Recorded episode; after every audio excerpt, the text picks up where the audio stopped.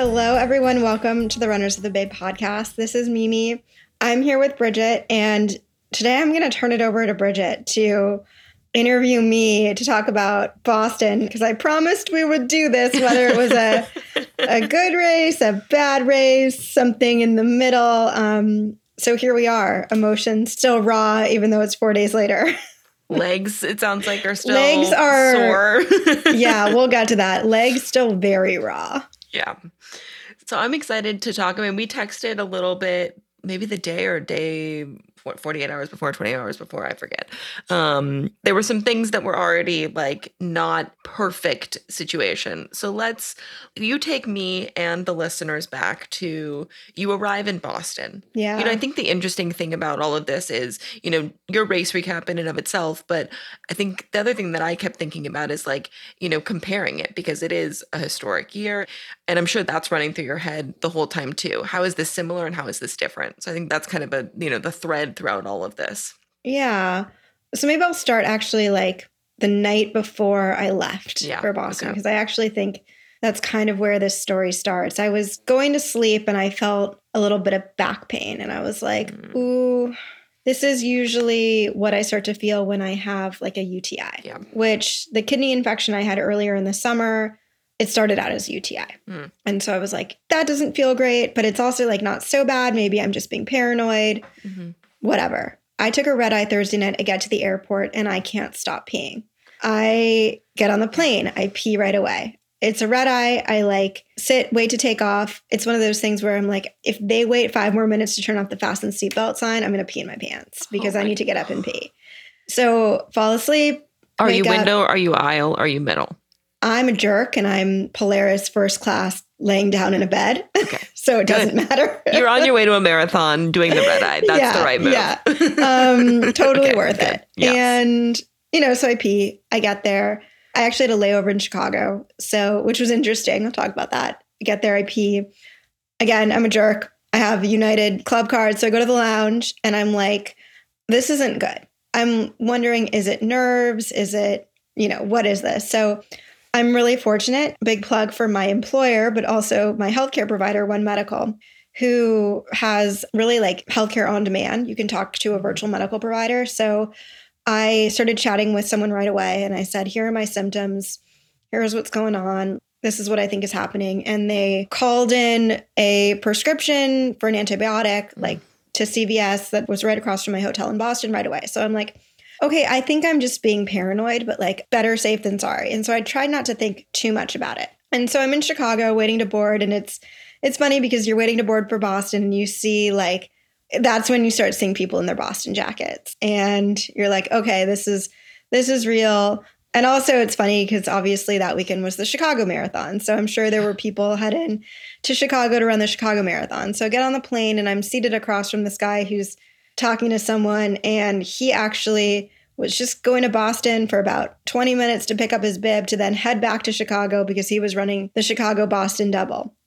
So it's a relatively just couple-hour flight from Chicago to Boston, land in Boston. It is a very long walk to get a Lyft or an Uber in Logan Airport. So I'm making that journey to the Lyft and the Uber, having to pee every 5 seconds. And then I see people sprinting back towards the airport, this guy wearing a Boston jacket, but it looked like he was going back to Chicago. So it looked like someone else was doing the Boston-Chicago double. So anyway, I get in to Boston and it's I like to stay in the center of things. I actually stay at the Fairmont Copley Plaza Hotel, which is where all the pros stay, which is so fun. It's just the best people watching ever. And you get there and it's immediately you start seeing professional runners. I'll list off everyone I saw a little later, but it was really cool. So I get there. Unfortunately, my hotel room was ready at 11 a.m., which was awesome. Oh, so I go to my hotel room, and then One Medical has an office pretty close to the hotel. So I was like, okay, I'm just going to head to our office, do a urine analysis. Hopefully I'll get it back the same day, but I probably won't. So I do that. And then I'm sorry if this is too much peeing for everyone, but I'm literally having to pee every 15 minutes and I'm freaking out because my biggest nightmare more than having a UTI is actually having to pee while while racing. Yeah, you sent out a tweet that was like, I think I actually am going to need to learn how people how run and pee at the same time. Yeah, the same time. So I go to the expo, I get my antibiotic, I get another drug that's supposed to help, an over-the-counter that's supposed to help with like the urge to urinate frequently. And I get to the expo and I go and I pick up my bib and it's pretty empty and I'm expecting an expo. Yeah. There was like, you know, the Adidas store where they're selling all the Boston Marathon stuff basically in the expo. And then there's like a few things that's like, you know, a Nordic Track booth and like some hydration booths. And like the Abbott World Majors booth, but there's no expo. Wow. Which like, okay, I don't need an expo. I don't need to spend hundreds of dollars at an expo and waste my time and walk around and like tire out my legs. But for the first time ever, I made a conscious decision not to bring certain things because I was like, I'll just get it at the expo. And so that was kind of like, in addition to the peeing, I was like, shit, things kind of aren't going to plan. And so I'm scrambling a little bit and I'm like, okay, where can I get this nutrition? Like I didn't really bring any UCAN with me because I was like, well, I'll just get packets at the expo. Yeah. And there wasn't any. And then there wasn't any UCAN in the stores that I went to. And I was like, that messed up my pre-race, like what I was going to do. Yeah. You know, so I just wasn't feeling great, honestly. And I just got really overwhelmed with the experience. Everyone's walking around in their Boston jacket. And like we've talked about the Boston jacket, it's just not my thing. Like I bought the jacket. I have jackets from all three times, you know, including 2020 virtual because it's a nice souvenir. It's a memento. Like it's meaningful. Yeah. And I'm not trying to disparage everyone that like Boston comes along and they're going to wear their jacket on the plane. And like, that's what they're doing. And they're going to wear it all weekend. And they have their patches for like every time they ran. I think that's great. Celebrate that. It's just not my thing. And I think part of it is, I don't know. Again, it was just overwhelming. Like, it's awesome because right by the finish line, they have like this whole like, I don't know, fan fest set up. So they have a stage and like, you know, I saw Meb up there talking and they have sort of like a glass case with really cool sort of historical things like Dez's jacket and like Joni's Bowdoin singlet and just some really cool stuff. And, you know, so that's fun. And there's music playing and like, the BAA did an incredible job. The process for getting your vaccination verified and you had to, actually, I'm still wearing it because I think I'm going to wait to cut it off until my legs don't feel sore anymore. But listeners can't see this, but I'm showing Bridget. Yeah. There's this like bracelet that you had to wear all weekend, which people were like, this is stupid. I thought it was kind of cool. Yeah. I was like, they should do that whether you're trying to show vaccination status or not. Like, it's kind of just like I'm running this type of thing. But like there are people taking pictures at the finish line. And it's funny, I was talking to one of the best parts of the weekend actually was I met up with Jay Holder a few times. Yeah. And we were talking about it and I was like telling him how superstitious I am. Yeah. And I'm like, I'm not walking over the finish line until I finish. Like I'm not going on Boylston itself other than the sidewalks until I'm running on it and crossing that finish line. I don't do that. And, you know, there's people lying across the finish line, taking pictures, which is great. Like everyone is so happy, but I don't know why I didn't feel happy or excited. I kind of just felt a little bit of dread and it was a very odd feeling. And I think it was because I wasn't particularly feeling well. I made the mistake of like going back and doing some comparison of my training and being worried that I didn't get enough hills or I just didn't do the right thing. And you and I were talking about this, Bridget, and like I posted about it of like, I've actually felt, other than a messed up hamstring and a kidney infection, like for the most part have felt relatively fresh during the training cycle. Like after my long runs, like had great runs the next day, like had some fast finishes on my long runs. Legs never felt dead. And maybe that's because like I stopped a lot during my long runs. Like, so I made the mistake of going back and looking at my moving time versus elapsed time. And I was like, oh God, there was a lot of elapsed time and a lot less moving time. But I always felt really good. And I was like, did I even train? You know, and you're like, if my body doesn't feel it, did it happen? Yeah. And I know I did, right? I know that I did the work. I had some amazing workouts. Yeah. There was a lot of good things to draw from. But I think I just didn't believe in myself from the beginning. And I think part of it is being so out of practice from running a marathon. Yeah. Like you could say you're going to get caught up in the excitement. And I was excited. Like I was there have been races where I have dreaded, like even Chicago, I was like, I don't want to run this. And I had an amazing race. Yeah. But I think I tempered that I don't want to run this with like over mental preparation. And this was kind of like, I'm excited to run this. I think I mentally prepared, but I needed to do more. I tried to like force myself to believe in myself, but it's like, it was insincere. Mm. And yeah, I mean, you asked about like the significance of the year. So I think I take the fact that I can qualify for Boston and go for granted. Yeah. I mean, it's not, I think, I know. Mm. I take that for granted because I had to keep reminding myself, not everyone gets to be here. Not only does not everyone get, it's not everyone gets to be here on so many levels. Like not everyone has the privilege to be able to run and train for marathons. Not everyone has the ability to qualify for Boston. That's a dream for a lot of people who it just won't happen for, no matter how hard they train. They could be training harder than I am, running more miles. Like it's just, it's out of reach for some people. And then there's the fact that this year the cutoff was like over 7 minutes. Yeah. Right. And then there's the fact that there are people wanting to come from Europe or other countries that can't get into the country. Yeah. So I am so lucky to be there. And I just was like, I don't think I spent enough time truly thinking about that before the race and like appreciating it. And when I would get into a funk, I would try to remind myself of that. And I would be like, okay, you're really lucky to be here. And I think ultimately that's what helped me get through the race. But I was just feeling kind of down. And I don't think it had anything to do with the fact that I went there by myself because I was going to ask about that. Yeah. Yeah. I think I needed that. I mean, there were a lot of opportunities that I could have had to meet up with people. But again, I think that I was just kind of overwhelmed by the amount of people and also really needed to just like spend time in my hotel room. I was exhausted. I needed to sleep. Needed to sort of focus. There was a lot going on at work. I'm getting married in a week. Yeah. By the way, people.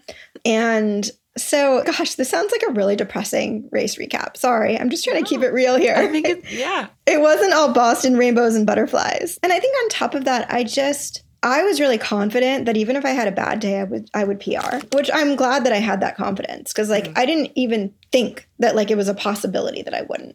Yeah. Spoiler alert, I didn't. I did not PR.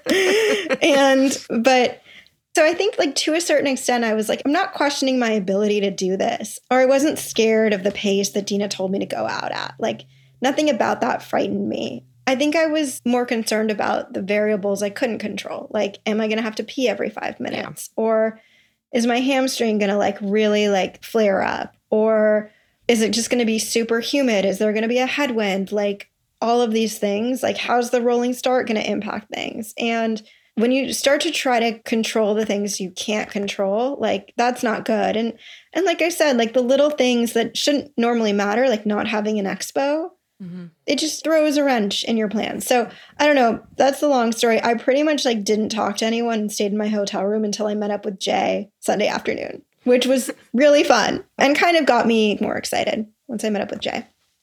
I think there's something so interesting about everything that's going on that's circumstantial to this race. You know, it is the first marathon that you're doing in a while. It is Boston. You know, it's Boston in October, which is like unique and weird and once in a lifetime probably. What's weird, though, is like it didn't feel like Boston in October. I don't know if other people feel this way, but it felt like Boston. Yeah. And I was talking to Jay about this. Like I had to keep reminding myself it was October. Well, yeah, I guess like there are moments where like spring and fall kind of like overlap, especially back east. I feel like we're like, yeah, I mean, maybe it was the heat and the humidity that made me feel like this doesn't feel like October. Yeah. So you have all those things, but then you are like crazy busy with work. You're in the midst of wedding planning. And so is there any part of you that kind of is almost asking this trip to be like almost relaxing time, like you're by yourself. So you're like, am I trying to like almost recharge, but then a marathon is not time to recharge. And then all this other stuff happens. So this idea of like, I know how to run a marathon. I know what my fuel is going to be. I know what I need pre-race. I know all that stuff. But then things happen that are like chinking away at the time, like what I would imagine your Saturday looked like, what I would imagine your Sunday looked like. And so then it's this pre-race isn't lining up in any way with kind of this idealized version of what this trip could feel like and what like an ideal pre-race feels like. Does that resonate at all? Yeah, it does. I'm not sure I had an idealized version of the weekend. Like, yeah. I'm not sure I thought like, oh my God, if I can't get my UCAN, like I'm screwed. And then that wasn't even like something I was particularly panicked about, but it was just because that was such a part of sort of my long run fueling strategy. Like, and I should have brought a packet with me. And I did bring the UCAN gels, which was great because I had one before the start. So like, at least I had some of it. But, you know, I think that like to a certain extent, it was relaxing. Once I was like, you know, I'm not going to be the one that's like meeting up with everyone and taking pictures and being like all Boston-y about it, you know? So I took a red eye, so I didn't get much sleep. I slept for 13 hours from Friday to Saturday. It was amazing. I was supposed to go to the Morning Shakeout podcast interview with Bill Rogers on Sunday, which I was really looking forward to. It was at 10 a.m. But then I was exhausted. I think my body just really needed sleep. And at 10 o'clock, like, yeah, you should be able to get up, do a 30-minute run and like go to something at 10. But I was just stressed about it. I was stressed about like, when am I going to get up and run? Because I didn't want to run afterwards because I was like, I was meeting up with Jay and I didn't want to run too late. And I just gave myself permission to do whatever my body wanted. And so from that perspective, it was nice. And like, you're walking around and you're seeing people like, so I think it was relaxing. I was sort of thinking to myself on the plane and joking, like, when people ask me what I did for my bachelorette party, I'm going to tell them I ran the Boston Marathon. Yeah, you went to Boston by yourself to run a marathon. Yeah, I went to Boston by myself to run a marathon. And I also, during the race, was thinking about, like, this is a really difficult way to get to your wedding. Yes. Like, this is really challenging. Why are you doing, you know, because that's the next milestone. So there were a lot of things about it that were relaxing, that were really fun. Mm-hmm. I think that like when you talk about the post-marathon blues, for me, it's definitely blues of like you're training for something and then it happens and you're kind of like, what's next?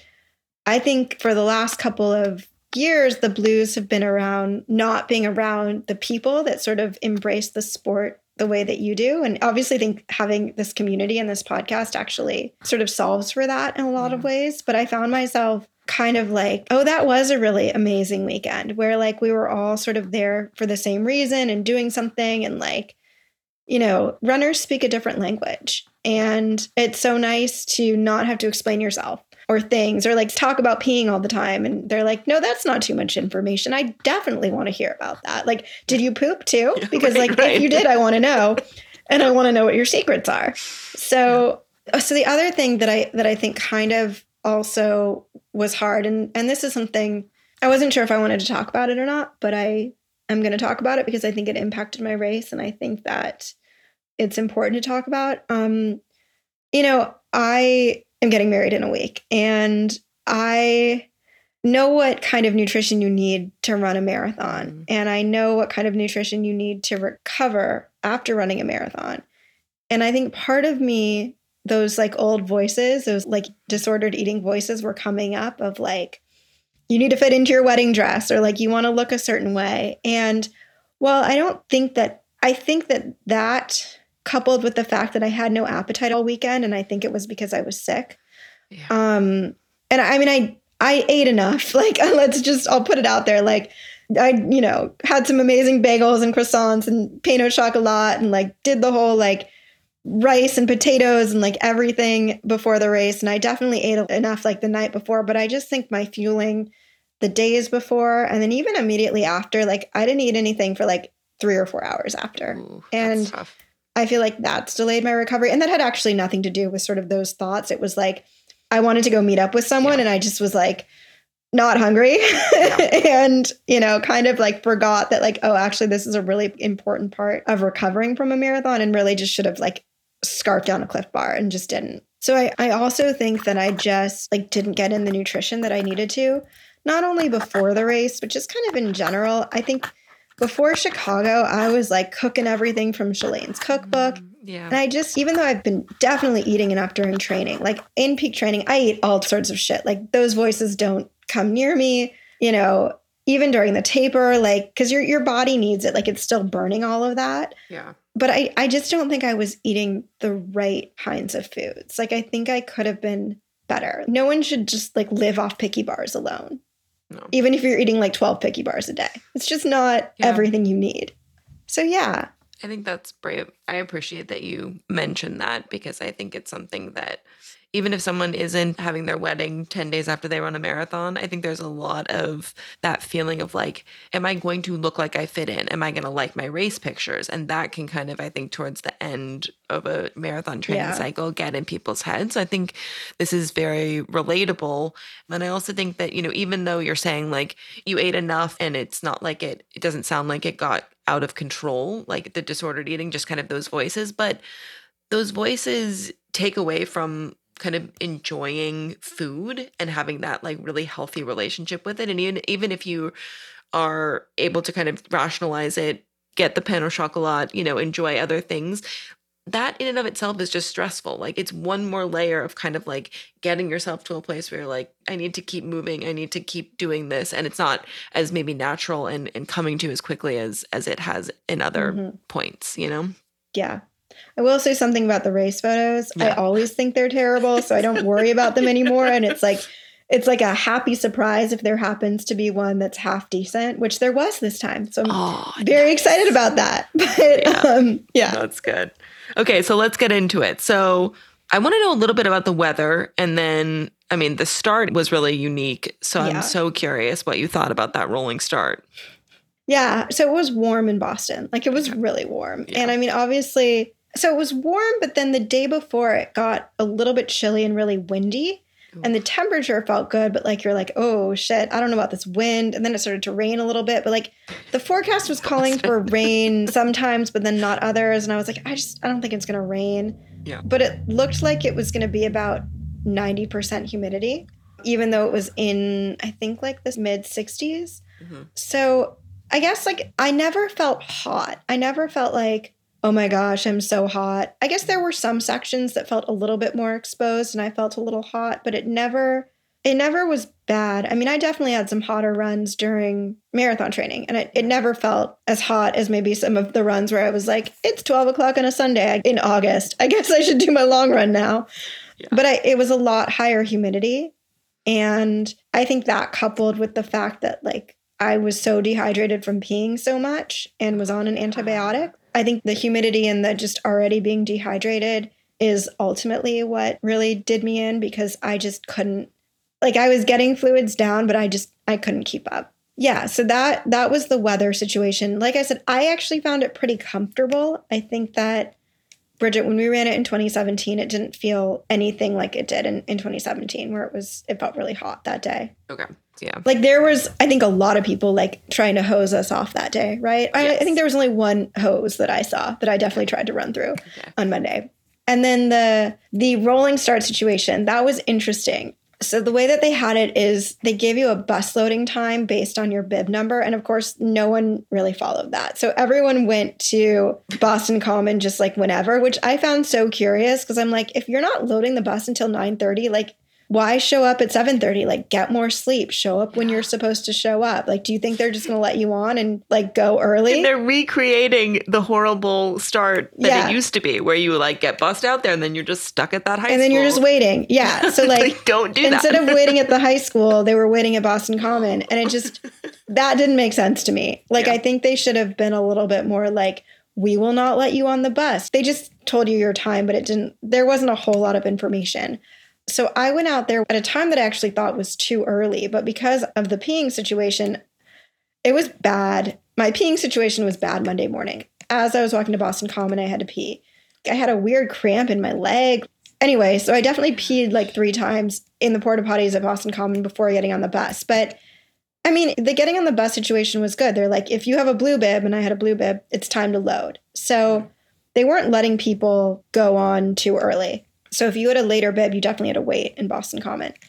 And then the bus ride is like an hour. Yeah. And for whatever reason, this bus ride felt shorter than previous bus rides or the last Boston bus ride, certainly than the journey to the start of the New York City Marathon, which is like interminable. Yes. And I sat next to a really nice woman on the bus who we talked the whole way, which was fine. And then got off the bus. But actually what was interesting is they drove right past the high school, the middle school, whatever it is. Yeah. And we're like, you missed the drop off. And they actually dropped us off like pretty much at the start line. Like maybe we walked like a quarter of a mile, not even, to sort of that start area, which is just more porta potties which is what I wanted, and like a hydration table. So they just had waters out. So yeah, basically they dropped you off and it was like, you can just roll up and start anytime. And so I went to the bathroom 3 times, drank some water, or went to the bathroom twice, took off my warm-ups to throw away, drank a little bit of water, went to the bathroom again just for good measure. And I think I'd finally peed it all out of me by then. Okay. And then I was like, I guess I'm just like walking up to the start now. I guess we're just going. Yeah. And that's exactly what happened. You just kind of decide like, I guess I'm ready to start now. And I just started. It was weird. Yeah, that is. I will say I liked the not having to wait. I liked not psyching yourself and spending too much time there and worrying about peeing and missing your start and all of that. It's just like another thing, though, that you have to worry about is like psyching yourself up to start and like thinking, am I starting at the right time? Even though there is no like right time. Whenever you decide to start is the right time. Yeah. And then you're also like, I don't know. There are people that start around you, but you're like, I don't know how fast these people are, how slow they are. Like I probably was in the porta potty area for like a good 30 minutes. So I'm sure there were people in my wave, or that would have been in my wave that started like long before me. And then I also was kind of like one of the last of my wave to like get on the bus. I just wasn't rushing things. Yeah. So it was just a little odd, but I didn't love it and I didn't hate it. I'm kind of indifferent about it. What I did like is that the porta potty lines were much shorter. It felt more, in a way, even though there was no organization, it felt organized. Like I know that doesn't make sense, but I almost feel like there's an opportunity for a hybrid to like kind of, you know, bus waves out there so that you can then have like timed starts, because I think that is kind of nice to like, it sort of tells you like, okay, my body is supposed to go now. Yeah. Otherwise you have to like do that yourself. Yeah, exactly. I think there's something powerful about like there being a start, there being like these kind of things where you have to time everything else against it, because it eliminates a lot of decisions. Like you can just kind of slot everything in. And I think ideally the less decisions that you're making, you know, whether you believe in decision fatigue or not and all of that, like I definitely feel that, you know, because I think the marathon in and of itself is a lot of, you're constantly kind of going through that checklist. Am I going too fast? Am I going too slow? How's my body? Do I need nutrition? And you kind of need the morning to be like free of that kind of running checklist where you're in charge of too many decisions. I completely agree with that. Like I sort of feel like the whole going and waiting, it's just kind of part of the experience. Like you prepare for it. You're ready for it. Yeah. You're ready for it. You know it's going to happen. What is nice is like you have a little bit more control over what time you start. So I think I started at like 10:15. I don't remember what time I started in 2017. I don't know if it was that much later, to be honest. But obviously like you have to get up earlier because you're going and you're waiting. Like you're sitting there for a while. So it's an earlier morning. But yeah, I don't know. Like every time I've run New York, I just don't mind the waiting. I guess I really like the waiting area in New York. It's kind of like a cool, I love it, environment. You can like see the bridge. Like it's and there's never any porta potty issues in New York because there's like all of these different like zones and areas, and just like even if it's like 50,000 runners, it seems like they have 50,000 porta potties. Yeah. There's never an issue there. So every porta potty in Staten Island is for sure there for you. Is there for you. Like in a typical marathon situation, what are you doing in a corral? You're in a start corral. The marathon's about to start. Like, what are you doing? I am judging other people. Okay, so you're just scanning. You're just like looking around. I'm scanning the crowd. Yeah, I'm just kind of taking stock of the people around me. Are you pumping yourself up typically, or like toning yourself down? You know, because they do like a lot of stuff, I feel like, to like hype you up sometimes in there. Yeah. And that's true. I've forgotten about like all the, calm down, almost ignore it, you know? And so maybe, I mean, I do a little bit of what you do, but it's almost in an effort to keep my vision here and look around at me, because like this DJ is blasting techno and it's 6:30 in the morning. I think I'm like so in my head, and honestly, my thoughts are always like, did I go to the bathroom enough? Yeah. And so that was like a nice thought that I didn't need to have, because I'm like, I literally went 30 seconds ago. I don't think I have any pee or water or liquid left in my body to give. Bleached it all. Like it's just all gone at this point. Sorry, guys. If you don't like pee, just don't listen to this podcast ever. If you don't like bathroom stuff, it's become my life. And so really my thoughts are like, did I pee enough? Did I go as recently. Are my shoes tied, right? Like, oh, yes. Yep. Triple knotting. I actually, like, now that I didn't sort of think about it, but now that I really reflect on it, like, I think there is something about the standing in the corrals with other people at the start, waiting to go, hearing the countdown, hearing the gun that gets you ready to race. Yeah. And I just didn't feel that way. Mm. I mean, and when I went, like, honestly, I don't feel like I went out too fast. I feel like I executed the first 16 mile, well, most of the first 16 miles flawlessly. Ugh. I think that I have no regrets. If anything, I was a little conservative. That's the way to do it. I don't have any regrets for how I ran most of the race. Unfortunately, it was just the last 10 miles that really didn't unfold the way I'd hoped. But I would say actually more than half of it didn't unfold. And I was just able to kind of like hold on a little bit longer, even through some bad patches, which I think is like, it's good to know that like you can feel bad pretty early on in a race and still maintain for a long time. But yeah, it was kind of weird of like, I guess we're running the Boston Marathon now. Well, the way you're describing it kind of sounds like the kind of like lack of fanfare and kind of weird. I always feel this like when I start like a 20 or a 22 mile, like your longest long run, there's that moment where you're like, you know, you're about to start and you like click your watch and there's like no fanfare, like nobody around you knows that you're about to do this kind of like Herculean thing. And, you know, you're kind of even like, am I going to do this Herculean thing? I don't know. It always takes me like 10 minutes to just kind of like settle into the like, I don't know, just surreal nature of that. And like the way that you're describing it sounds a little bit the way that those long runs make me feel. And that would just be very weird to feel at the start of a marathon. I think what actually ended up happening is like, I didn't forget that I was running the Boston Marathon or that I was racing, but I don't think that... And I don't want it to sound like, well, I just gave up. And so this is why, like, I made these decisions. But I think that I made decisions that I would make during a long run where it didn't feel like anything was on the line. Yeah. And I knew things were on the line. I mean, and nothing is on the line. Listen, literally nothing is on the line. Like staying alive and like not doing harm to my body, to anyone else's body. Like that's the only thing that's on the line. But I think that when you're racing, let's say a 5K or you're... Even when I'm doing a workout and I'm like, God, I don't feel good right now. Like, but I can't slow down. Like, I'm going to speed up or like, I need to sort of employ all of the tactics that I use all the time to get through this rep or to get through this mile. Like I had planned for that, but I think because I don't know, but for whatever reason, I think I did go there, but I also think that it felt, at least at the end, except for the very, very, very end, it felt like just get this done as opposed to perform. And I actually think like you should feel that way for the first half, right? It's just being patient, getting it done. So if you're spending too much energy, like psyching yourself up or being too in your head, then like that's wasted energy. And I didn't need that. But I think that like when I needed that, I didn't have it. Mm.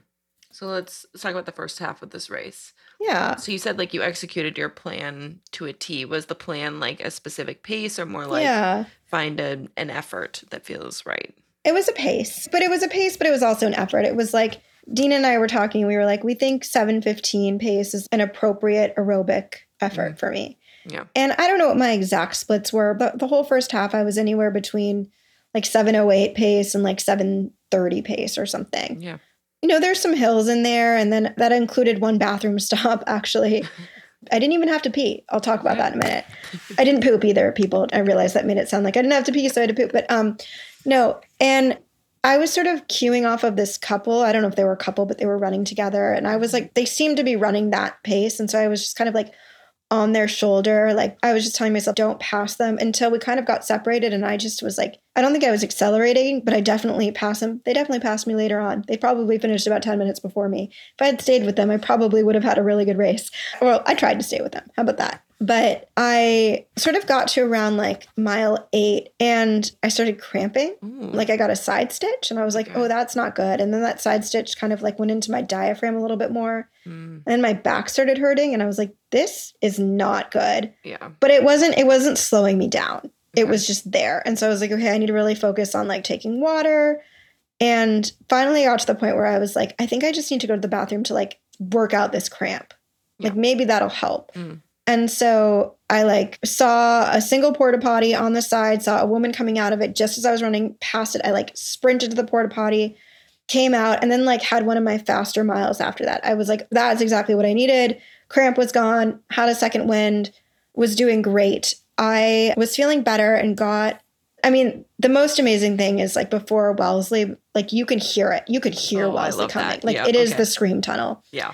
And you're like, I'm about to go through this. It's like coming off the Queensboro Bridge when you're like, you know, turning onto First Avenue. Your adrenaline just pumps. And I got so pumped that I like choked on my own spit. And I was like, oh, chill out.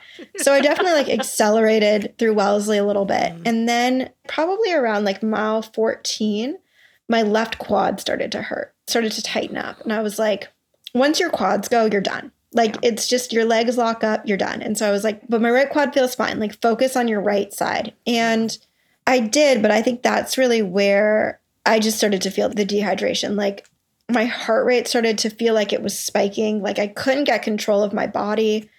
And it was really around mile 16, right before I got to the Newton Hills, that things just started to go south. And I just was like, you know, I'm going to expend as little energy as I can up these hills and like barely go. And I don't even know what my pace was up the hills. And I just kind of like said, okay, I'll let gravity take me down the downhills. But it was painful. Yeah. And I did. And I was like, I'm not walking up these hills. Like, no way. And I think around mile 17 was the first time I actually stopped. Okay. And I stopped at a aid station to try to just get stuff down.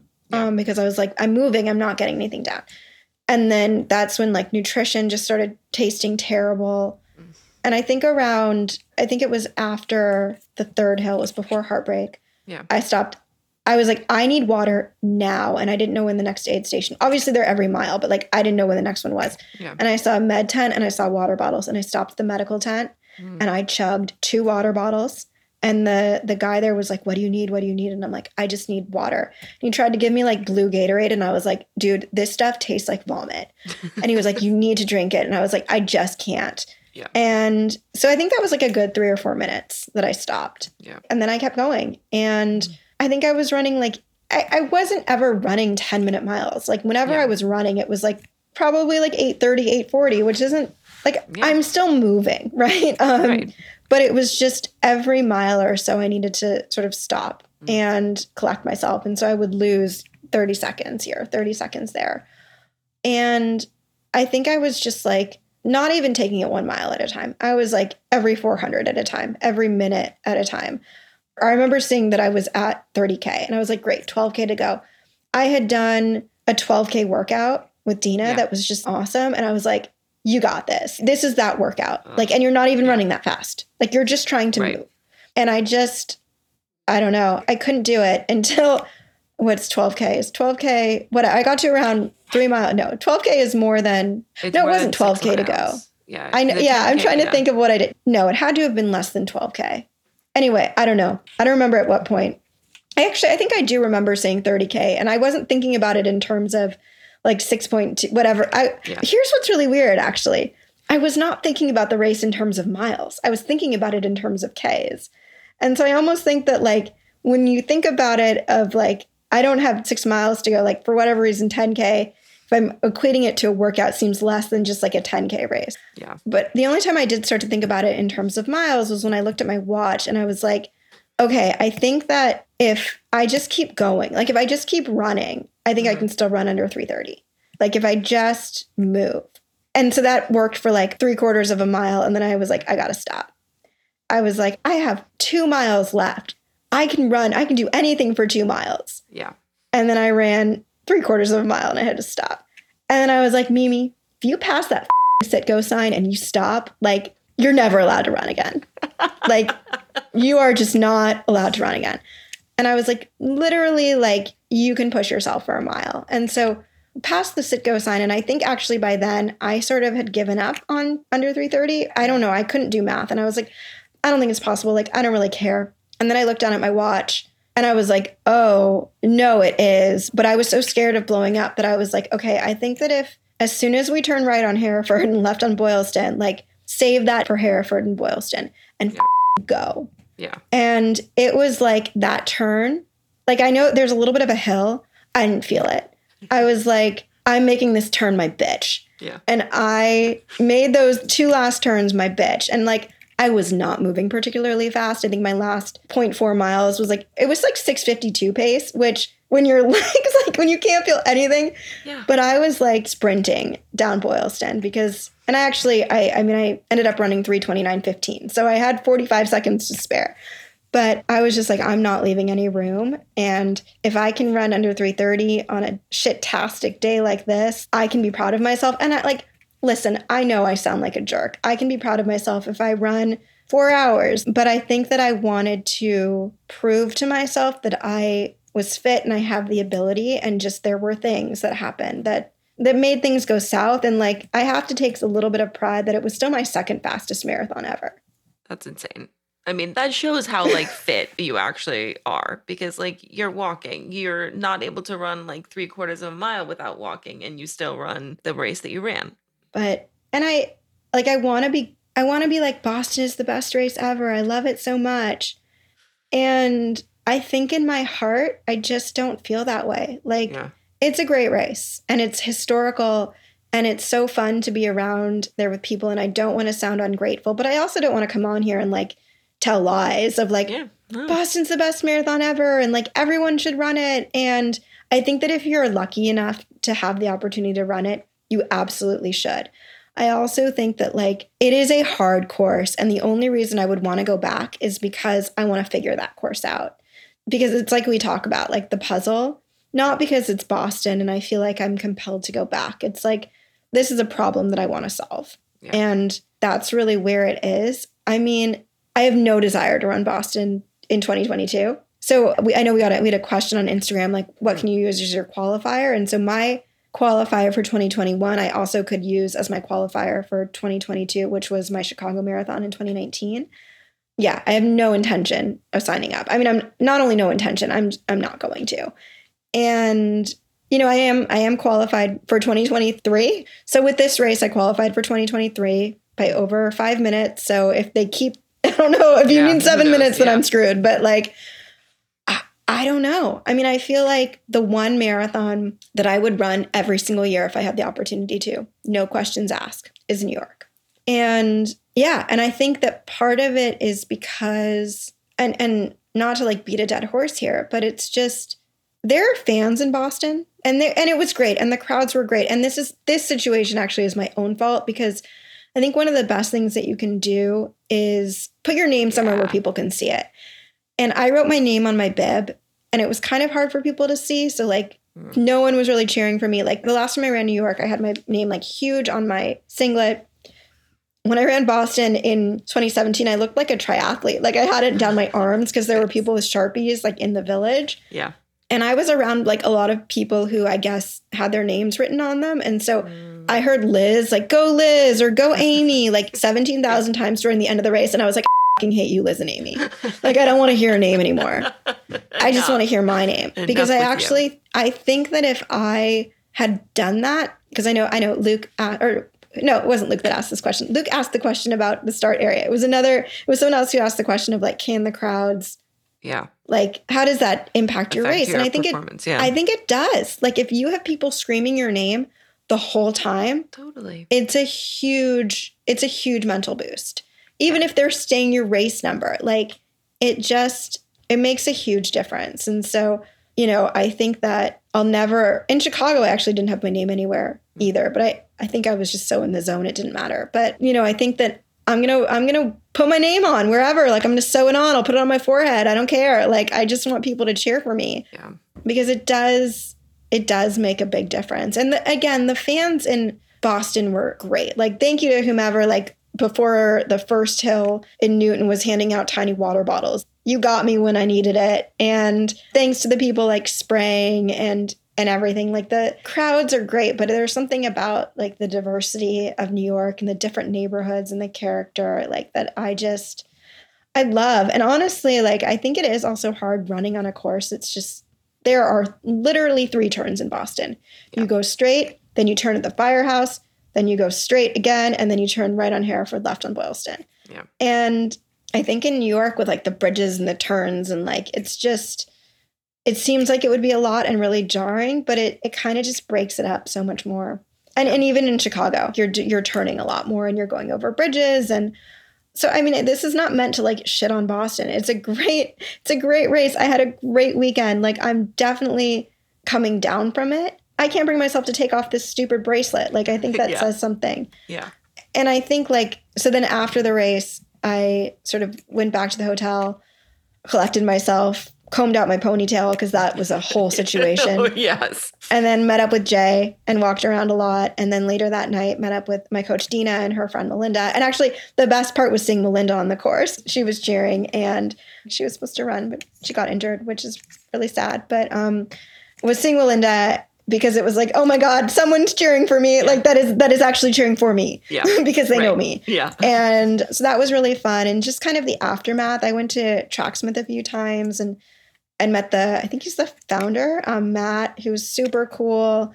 And like later that evening, we went over to Tracksmith, like after they were closed, and just talked and hung out for a little while. And like, it's like all of those things that was really fun. I mean, the running, especially for the first little bit, was great. Like, I'm really happy that I felt so good running that pace and really feel like that's attainable. Yeah. But I think with any marathon or with running in general, it's not just about the running. If it was just about the running, we wouldn't do it because, like, that's so hard. It's about so much more than that. And I think I left that weekend feeling that. I will say, like, my legs have never been I've never been in such bad shape after a marathon ever. Really? Even after your first one? Even after my first one. Yeah. I mean, the first couple of days was bad, but I think I was running by this time after my first one. I can't even think about running right now. Yeah. Today was the first day I did my Peloton bike. Today was the first day I could stand up on the bike. I have stairs that lead up from my garage to my apartment. My suitcase from Boston is still at the bottom of the stairs because I just haven't had the strength to like carry the suitcase up. I had to pick up my wedding dress on Wednesday, and my aunt had to like physically hold me up to take me there. And I felt okay after the race. Like, strangely, like, I was walking around and did a lot of walking afterwards, which I thought would help. Yeah. And it probably did. Like, who knows? Maybe it would have been even worse. But I woke up Tuesday and I was like, I don't think I can get on a plane. Like, I don't think I can get out of this hotel room. Yeah. And I did, but it's not even so much my quads. It's honestly my calves. And I think that just shows that, like, I was just so dehydrated. Yeah. So... yeah, that's been rough. After Chicago, I think I ran like 2 days after, and Deena got really mad at me and was like, what are you doing? And then forced me to take a few days off. And I'm like, I'm just hoping that I can run on Monday, maybe a few miles, because yeah, it's been really bad. I'm like, haven't I done this before? This shouldn't feel so bad, but it does. I mean, you've never run a race on antibiotics, dehydrated with a UTI. So, you know, that's a... yeah, I mean... how's the UTI now? I'm on different antibiotics. I don't have to pee all the time. Gosh, we're just getting really gross here. Does everyone want to know everything? Yeah. Let's just share everything. That's everything. I was also PMSing because I got my period today. So today I feel great. My back hurts. I've got cramps. My legs still hurt. I have to fly out Sunday morning to go get married. To your wedding? Yeah. To my wedding. Yeah, it's all great. So I've learned some valuable lessons about this marathon. Okay, the other thing, sorry, I'm totally all over the place. No. I love Deena Castor's book, Let Your Mind Run. So and good. I did so much of listening and like absorbing that book before Chicago 2 years ago. And I think that there's just so much in there that is so important for mental preparation for any race. Mm. And I listened to it actually on the plane back because I was like, I need to get into a more positive mindset. Yeah. And I think that like a mistake of mine was actually not listening to it before the race and like reminding myself of all of these things and being inspired by it. I don't remember why I brought that up or where I was going with that, but just lessons that I've learned. Yeah. And so I think that that was a lesson, but I think the other lesson I learned is, I don't know how many of you are planning to do this out there, but don't run a marathon, especially the Boston Marathon, especially a marathon that you want to PR in, and then decide, yeah, I got married 2 weeks later. It's totally fine. It's going to be great. Don't do that. Yeah. A lot of people told me not to do it, and I did it anyway. You just had to learn the hard way. Yeah, you got to learn the hard way. Guess what? I hopefully don't have to do it again because hopefully not. I mean, well, I am having two weddings, but I think this is my unless I like decided to run CIM, which I'm not going to. Yeah, not doing that again. It's just I think that the body doesn't differentiate stress. It doesn't. And the last few weeks have been some of the most stressful. So. Yeah. I think those are really good takeaways. I think re-listening to Deena Castor's book, like As You Taper, is such a smart idea because it's a great story. You know, it's like lovely to hear her read it, but I think it's so dense with all of those moments of gratitude and the ways of approaching thinking about your training, not overthinking your training, appreciating things, but really from the mindset of a runner. So it feels very, I think that's a great habit to get into. There's enough there, you know, that anytime I would run a marathon, I'd want to re-listen to it. Yeah. I also re-listened to this, this little snippet from a podcast about the woman who totally bonked and like shit herself at the finish line of Kona. And I'm forgetting her name. She's super famous, Julie something, because I actually love her perspective on like not giving up because it's actually kind of not the thing that you think that it is. But I think having those things in your back pocket, knowing what's going to get you in the right mindset is a really important part of training.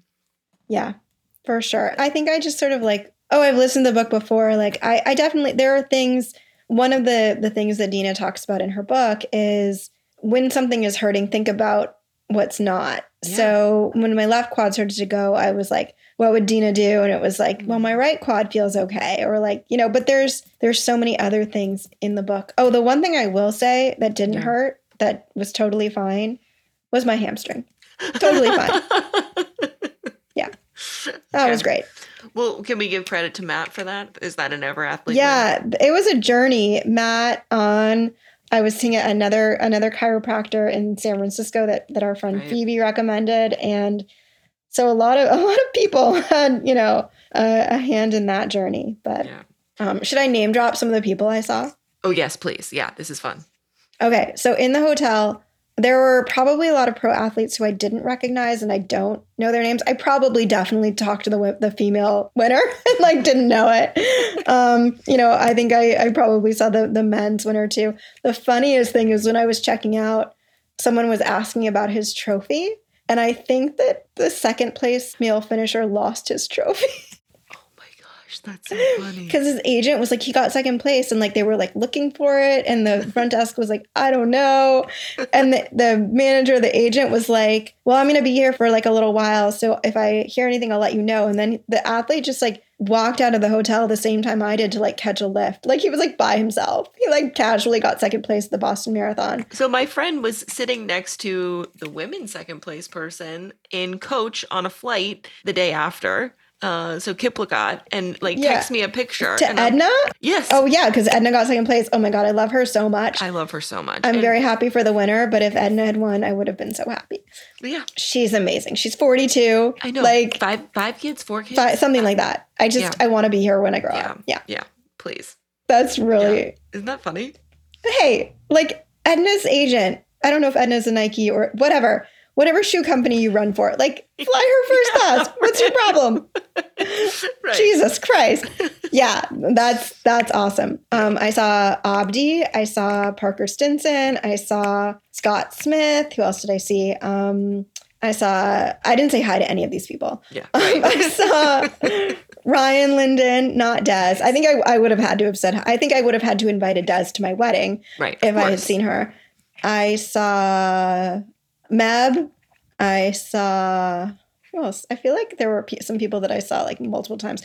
Oh, I saw Joni, like obviously coming in right after she did the announcing at Chicago.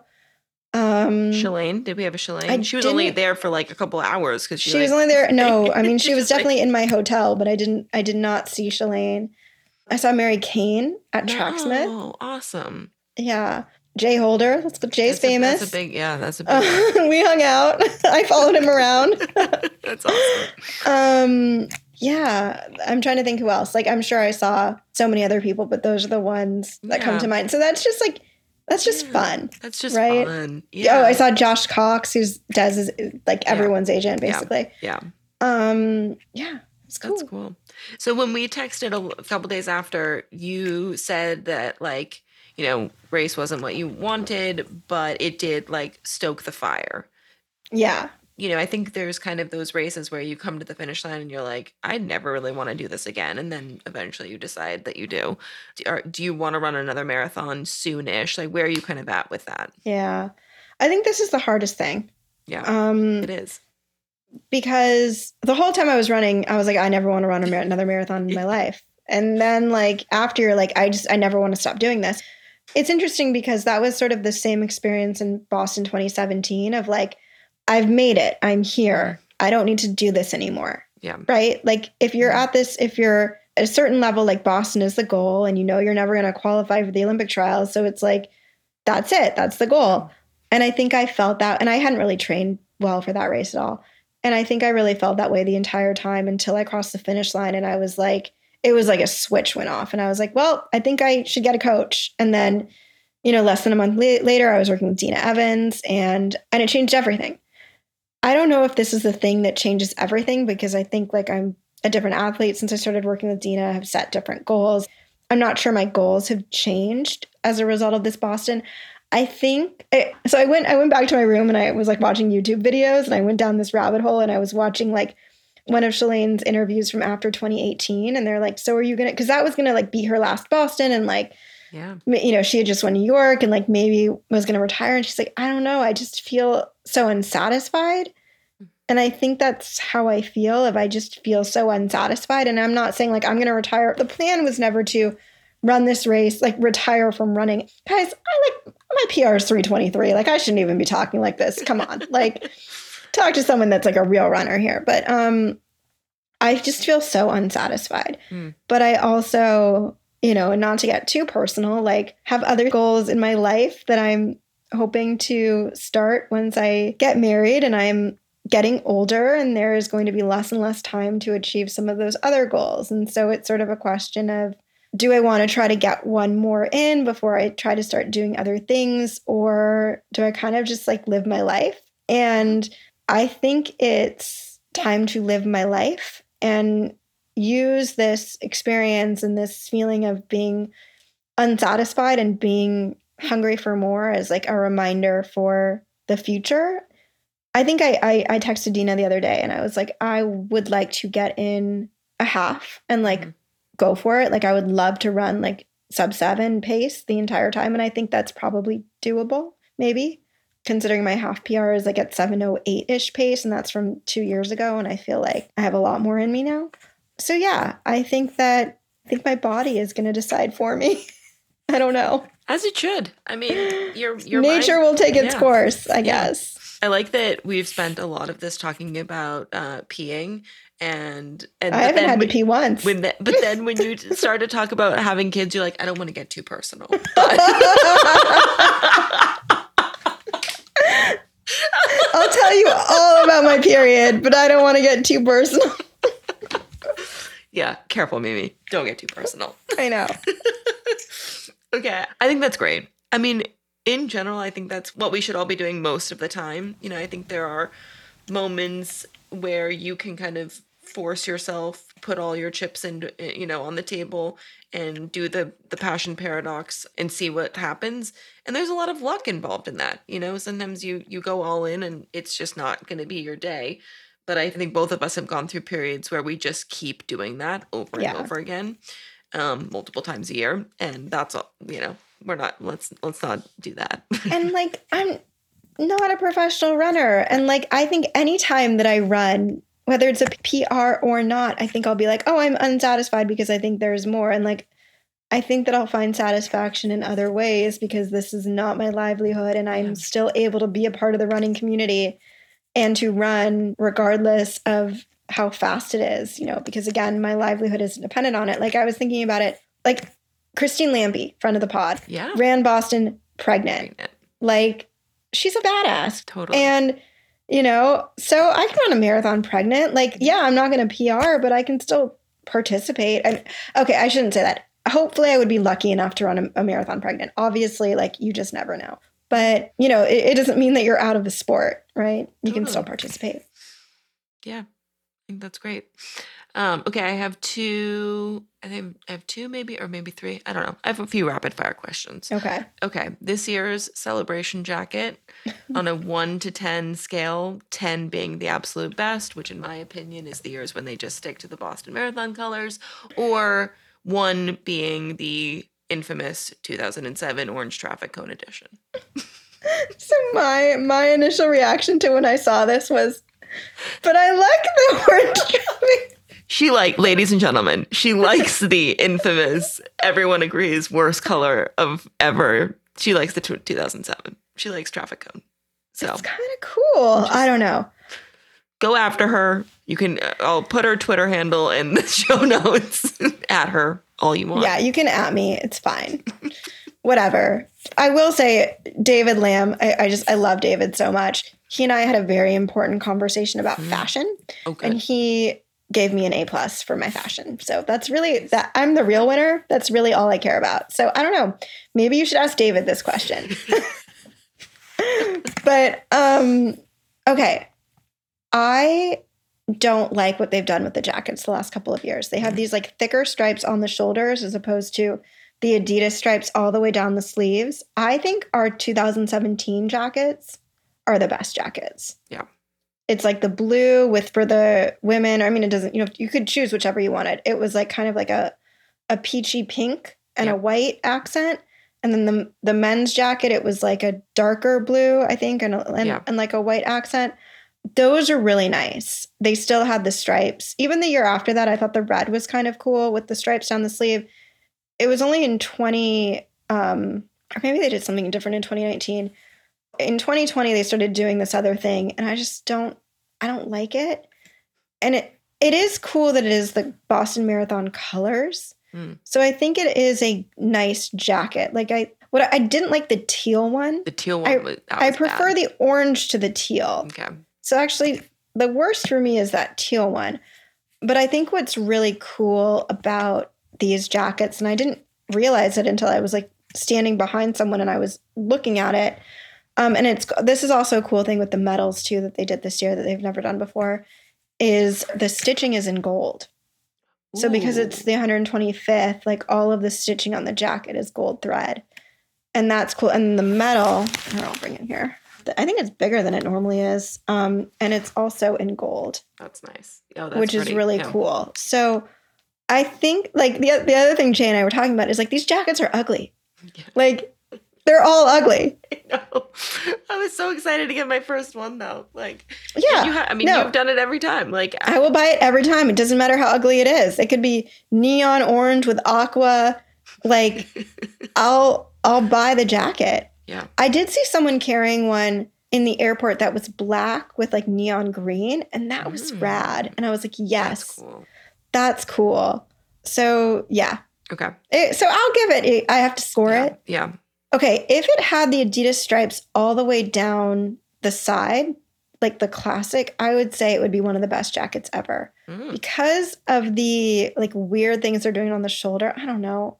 Somewhere between not as good as 2017, but not as bad as, I guess, traffic cone. Okay. If you think traffic cone is bad. Year. Okay. Or all teal right. year. Yeah. Okay.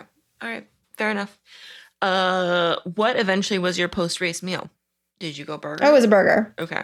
Yeah. Nice. It was a burger from the hotel restaurant, which is a good restaurant, with fries and cheese and a glass of red wine. Were you in the bathtub? No, I wasn't. I did order room service. I could have been in the bathtub, but no. Okay. And I think I wasn't in the bathtub because I needed to scarf it down because then I was going to meet up with Deena and Melinda. Okay. Otherwise, I probably would have been in the bathtub. And then last one. This is actually a question from Instagram. Biggest surprise / weirdest moment. Yeah, the weirdest moment was the second place winner, losing his trophy. Yeah, yeah. Okay. Biggest surprise. I think the biggest surprise was and maybe this wasn't the biggest surprise was not getting left off at the school and not having to walk as far to the start. And I think I think this is what I was worried about. And this is what we talked about, of like the biggest surprise of it, just of the rolling start and the way that that felt. Yeah. Well, thank you for sharing. I loved hearing about it. Oh, thanks. Made me feel connected to it. I'm proud of you for what you did out there, not giving up and not letting all the stuff pre-race let you give up on putting it really out there as much as you did. You know, I think racing the race as well as you did for as long as you did speaks to your training, but also speaks to the determination that you had to get it done. And, you know, what happens those last miles is not, that's dehydration, that's antibiotics, that's all that other stuff. I'm going to keep telling myself that. Yeah. Well, I think too, like, I feel like I'm saying I wasn't excited. I didn't like to appreciate being there. I was really excited. I mean, I couldn't wait to race and to run. And Deena asked me, you know, a few days before, like, what are you looking forward to most? And I was just like, I'm just looking forward to running. Yeah. I'm looking forward to racing. And I think that I've gone to races and marathons where I'm like, I'm not looking forward to taking a single step. And so I think I was just happy to be there, which also made it feel like less like a race and more like we're just out here doing this. Yeah. So, yeah. All right. You know, not to get too personal about things. All right. All right. Thanks for getting personal. Sure. Anytime. Thanks, Bridget. Talk to you later. Bye.